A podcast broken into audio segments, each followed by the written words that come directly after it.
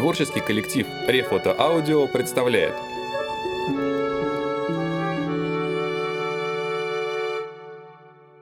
Говард Лавкрафт. Показания Рэндольфа Картера. Еще раз повторяю, джентльмены, все ваше расследование ни к чему не приведет. Держите меня здесь хоть целую вечность, заточите меня в темницу, казните меня, если уж вам так необходимо принести жертву тому несуществующему божеству, которое вы именуете правосудием, но вы не услышите от меня ничего нового. Я рассказал вам все, что помню, рассказал как на духу, не исказив и не сокрыв ни единого факта. И если что-то осталось для вас неясным, то виной тому мгла, заславшая мне рассудок и неуловимая, непостижимая природа тех ужасов, что навлекли на меня эту мглу. Повторяю, мне неизвестно, что случилось с Харли Уорреном, хотя мне кажется, по крайней мере я надеюсь, что он пребывает в безмятежном забытии, если, конечно, блаженство такого рода вообще доступно смертному. Да, в течение пяти лет я был ближайшим другом и верным спутником Харли в его дерзких изысканиях в области неведомого. Не стану даже отрицать, что человек, которого вы выставляете в качестве свидетеля, вполне мог видеть нас вдвоем в ту страшную ночь в половине двенадцатого на Гейнсвильском пике, откуда мы, по его словам, направлялись в сторону трясины Большого Кипариса. Сам я, правда, всех этих подробностей почти не помню. То, что у нас при себе были электрические фонари, лопаты и моток провода, соединяющие какие-то аппараты, я готов подтвердить, даже под присягой, поскольку все эти предметы играли немаловажную роль в той нелепой и чудовищной истории. Отдельные подробности, которые глубоко врезались мне в память, как бы ни была она слаба и ненадежна. Относительно же произошедшего впоследствии того, почему меня обнаружили на утро – одного и в невменяемом состоянии на краю болота, клянусь, мне неизвестно ничего, помимо того, что я уже устал вам повторять. Вы говорите, что ни на болоте, ни в его окрестностях нет такого места, где мог бы произойти описанный мною кошмарный эпизод, но я только поведал о том, что видел собственными глазами, и мне нечего добавить. Было это видением или бредом, о, как бы мне хотелось, чтобы это было именно так. Я не знаю, но это все, что осталось в моей памяти о тех страшных часах, когда мы находились вне поля зрения людей. И на вопрос, почему Харли Уоррен не вернулся, ответить может только он сам или его тень, или та безымянная сущность, которую я не в силах описать. Повторяю, я не только знал, какого рода изысканиями посвящает себя Харли Уоррен, но и некоторым образом участвовал в них – из его обширной коллекции старинных редких книг на запретные темы я перечитал все те, что были написаны на языках, которыми я владею. Таких, однако, было очень мало по сравнению с фолиантами, испещренными абсолютно мне неизвестными знаками. Большинство, насколько я мог судить, арабскими, но та гроба вдохновенная книга, что привела нас к чудовищной развязке. Та книга, которую он унес с собой в кармане, была написана иероглифами, подобных которым я нигде и никогда не встречал.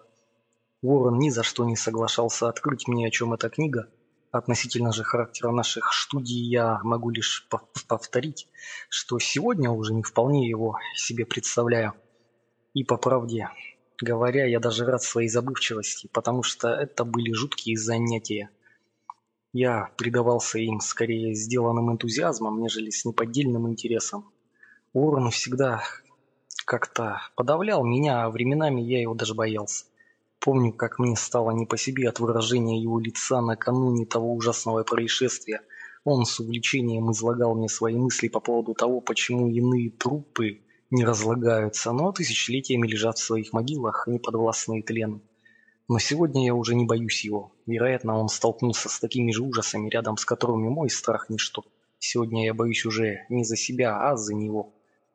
Еще раз говорю, что я не имею достаточно ясного представления о наших намерениях в ту ночь.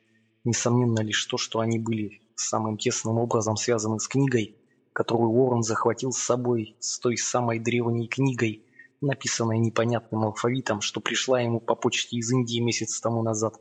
Но готов поклясться, я не знаю, что именно мы предполагали найти. Свидетель показал, что видел нас в половине двенадцатого на Гейнсвильском пике, откуда мы держали путь в сторону трясины Большого Кипариса.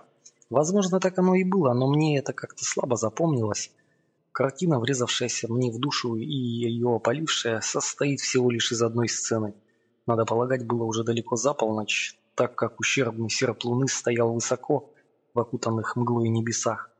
Местом действия было старое кладбище, настолько старое, что я затрепетал, глядя на многообразные приметы глубокой древности.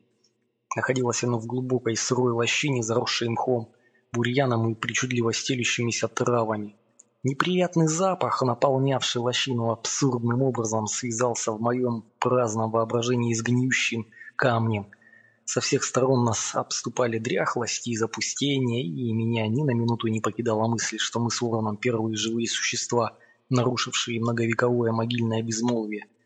Ущербная луна над краем ложбины тускло поглядывала сквозь нездоровые испарения, которые, казалось, струились из каких-то невидимых катакомб, и в ее слабом, неверном свете я различал зловещие очертания старинных плит, урн, кинотафов. Кинотаф пустая, то есть не содержащая погребение могила, создавались в Древнем Египте, Греции, Риме и Средней Азии в тех случаях, когда умершего на чужбине человека нельзя было похоронить. Сводчатых входов в склепы, крошащихся, замшелых, потемневших от времени и наполовину скрытых в буйном изобилии вредоносной растительности. Первое впечатление от этого чудовищного некрополя сложилось у меня в тот момент, когда мы с Вороном – остановились перед какой-то ветхой гробницей и скинули на землю поклажу, по-видимому, принесенную нами с собой. Я помню, что у меня было две лопаты и электрический фонарь, а у моего спутника точно такой же фонарь и переносной телефонный аппарат. Между нами не было произнесено ни слова, ибо место и наша цель были нам как будто известны. Не теряя времени, мы взялись за лопаты и принялись счищать траву, сорняки и налипший грунт со старинного плоского надгробия.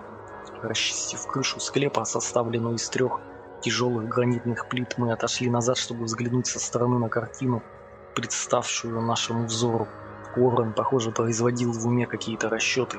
Вернувшись к могиле, он взял лопату и, орудуя ею как рычагом, попытался приподнять плиту, расположенную ближе других к груди камней, которая в свое время, вероятно, представляла собой памятник. У него ничего не вышло, и он жестом позвал меня на помощь. Совместными усилиями нам удалось расшатать плиту, приподнять ее и поставить на бок. На месте удаленной плиты зиял черный провал, из которого вырвалось скопище настолько тошнотворных миазмов, что мы в ужасе отпрянули назад. Когда спустя некоторое время мы снова приблизились к яме, испарения стали уже менее насыщенными, Наши фонари осветили верхнюю часть каменной лестницы, сочащейся какой-то злокачественной сукровицей подземных глубин. По бокам она была ограничена влажными стенами с налетом селитры. Именно в этот момент прозвучали первые сохранившиеся в моей памяти слова. Нарушил молчание Уоррен, и голос его, приятный бархатный тенор, был, несмотря на кошмарную обстановку, таким же спокойным, как всегда. «Мне очень жаль», — сказал он, — но я вынужден просить тебя остаться наверху. Я совершил бы преступление, если бы позволил человеку с такими слабыми нервами, как у тебя, спуститься туда. Ты даже не представляешь, несмотря на все прочитанное и услышанное от меня, что именно суждено мне увидеть и совершить. Это страшная миссия Картер. И нужно обладать стальными нервами, чтобы после всего того, что мне доведется увидеть внизу, вернуться в мир живым и в здравом уме. Я не хочу тебя обидеть, и видит Бог, я рад, что ты со мной. Но вся ответственность за это предприятие в определенном смысле лежит на мне. А я не считаю себя вправе увлекать такой комок нервов, как ты, к порогу возможной смерти или безумия. Ты ведь даже не можешь себе представить, что ждет меня там. Но обещаю ставить тебя в известность по телефону о каждом своем движении, как видишь. Провода у меня хватит до центра Земли и обратно. Слова эти, произнесенные бесстрастным тоном, до сих пор звучат у меня в ушах, и я хорошо помню, как пытался увещевать его. Я отчаянно умолял его взять меня с собой в загробные глуби, но он был неумолим. Он даже пригрозил, что откажется от своего замысла, если я буду продолжать настаивать на своем. Угроза эта возымела действие, ибо у него одного был ключ к тайне. Это-то я очень хорошо помню, а вот в чем заключался предмет наших изысканий, я теперь не могу сказать. С большим трудом добившись от меня согласия быть во всем ему послушным, Уоррен поднял с земли катушку с проводом и настроил аппараты. Я взял один из них и уселся на старый заплесневелый камень подле входа в гробницу. Уоррен пожал мне руку, взвалил на плечо моток провода и скрылся в недрах мрачного склепа. С минуту мне был виден отблеск его фонаря и слышно шуршание сходящего с катушки провода, но потом свет внезапно исчез, как если бы лестница сделала резкий поворот и почти сразу вслед за этим замер и звук. Я остался один, но у меня была связь с неведомыми безднами через магический провод, обмотка которого зеленовато поблескивала в слабых лучах лунного серпа. Я то и дело высвечивал фонарем циферблат часов и с лихорадочной тревогой прижимал ухо к телефонной трубке, однако в течение четверти часа до меня не доносилось ни звука. Потом в трубке раздался слабый треск, и я взволнованным голосом выкрикнул в нее имя своего друга – Несмотря на все свои предчувствия, я все же никак не был готов услышать те слова, что донеслись до меня из глубин проклятого склепа и были произнесены таким возбужденным дрожащим голосом, что я не сразу узнал по нему своего друга Харли Уоррена. Еще совсем недавно оказавшийся таким невозмутимым и бесстрастным, он говорил теперь шепотом, который звучал страшнее, чем самый душераздирающий вопль Божий. «Если бы ты только видел то, что вижу я!» В тот момент у меня отнялся язык, и мне оставалось только безволно внимать голоса на другом конце трубки, и вот до меня донеслись иступленные возгласы. «Картер! Это ужасно! Это, чу это чудовищно! Это просто невообразимо!» На этот раз голос не изменил мне, и я разразился целым потоком тревожных вопросов. Вне себя от ужаса я твердил снова и снова. «Уоррен, что случилось? Что, что случилось? Говори же, что происходит!» И вновь я услышал голос друга, искаженный страхом голос, в котором ясно слышались нотки отчаяния. «Я не могу тебе ничего сказать, Карта. Это выше всякого разумения. Мне просто нельзя тебе ничего говорить, слышишь ты? Кто знает об этом, тот уже не жилец. Боже правый, я ждал чего угодно, но только не этого». Снова остановилось молчание, если не считать бессвязного потока вопросов с моей стороны. Потом опять раздался голос ворона на этот раз на высшей ступени нистого ужаса. Картер, ради всего святого умоляю тебя, верни плиту на место и беги отсюда, пока не поздно. Скорей! Бросай все и выбирайся отсюда. Это твой единственный шанс на спасение. Сделай, как я говорю, ни о чем не спрашивай. Я слышал все это и тем не менее продолжал, как иступленно задавать вопросы. Кругом меня были могилы, тьма и тени, внизу подо мной ужас, недоступный воображению смертного, но друг мой находился в еще большей опасности, нежели я. И несмотря на испуг, мне было даже обидно – что он полагает меня способным покинуть его при таких обстоятельствах. Еще несколько щелчков, и после короткой паузы отчаянный вопль ворона. «Сматывайся! Ради бога, верни плиту на место, йога отсюда карта!» То, что мой спутник опустился до вульгарных выражений, указывало на крайнюю степень его потрясения, и эта последняя капля переполнила чашу моего терпения. Молниеносно приняв решение, я закричал «Ворон, держись! Я спускаюсь к тебе!» но на эти слова абонент мой откликнулся воплем, в котором сквозило теперь уже полное отчаяние. «Не смей! Как ты не понимаешь, слишком поздно. Это я во всем виноват, мне отвечать. Бросай плиту и беги, мне уже никто не поможет». Тон Уоррена опять переменился, он сделался мягче, в нем была слышна горечь безнадежности, но в то же время ясно звучала напряженная нота тревоги за мою судьбу. «Поторопись, не то будет слишком поздно».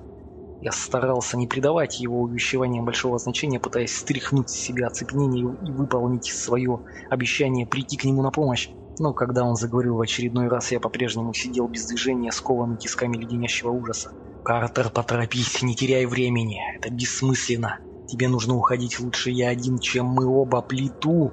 Пауза, щелчки и вслед за тем слабый голос ворона. «Почти все кончено. Не продлевай мою агонию, завали вход на эту чертову лестницу и беги, что есть мочи. Ты только зря теряешь время. Прощай, Картер. Прощай навсегда.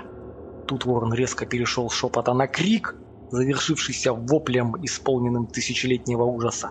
«Будь они прокляты, эти щадяда! Их здесь столько, что не счесть, Господи, беги! Беги! Беги!» Потом наступило молчание. Бог знает, сколько нескончаемых веков я просидел, словно парализованный, шепча, бубня, бормоча, взывая, крича и вопя в телефонную трубку. Века сменялись веками, а я все сидел и шептал, бормотал, звал, кричал и вопил Уоррен.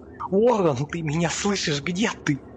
А потом на меня обрушился тот ужас, что явился апофеозом всего произошедшего. Ужас немыслимый, невообразимый и почти невозможный. Я уже упоминал о том, что, казалось, вечность миновала с тех пор, как Орен прокричал свое последнее отчаянное предупреждение, что теперь только мои крики нарушали гробовую тишину. Однако через некоторое время в трубке снова раздались щелчки, и я весь превратился в слух. «Орен, ты здесь?» Позвал я его снова и в ответ услышал то, что навлекло на мой рассудок беспроглядную мглу. Я даже не пытаюсь дать себе отчет в том, что это было. Я имею в виду голос джентльмена и не решаюсь описать его подробно, ибо первые же произнесенные им слова заставили меня лишиться чувств и привели к тому провалу в сознании, что продолжался вплоть до момента моего пробуждения в больнице. Стоит ли говорить, что голос был низким, вязким, глухим, отдаленным, замогильным, нечеловеческим, бесплотным? Так или иначе, я не могу сказать ничего более. На этом кончаются мои отрочные воспоминания – а сними и мой рассказ. Я услышал этот голос и впал в беспамятство. На неведомом кладбище в глубокой сырой лощине в окружении крошащихся плит и покосившихся надгробий среди буйных зарослей и вредоносных испарений я сидел, оцепенело наблюдая за пляской бесформенных жадных до тлена теней под бледной ущербной луной, когда из самых сокровенных глубин зияющего склепа до меня донесся этот голос. И вот что он сказал. «Глупец!» Вот вновь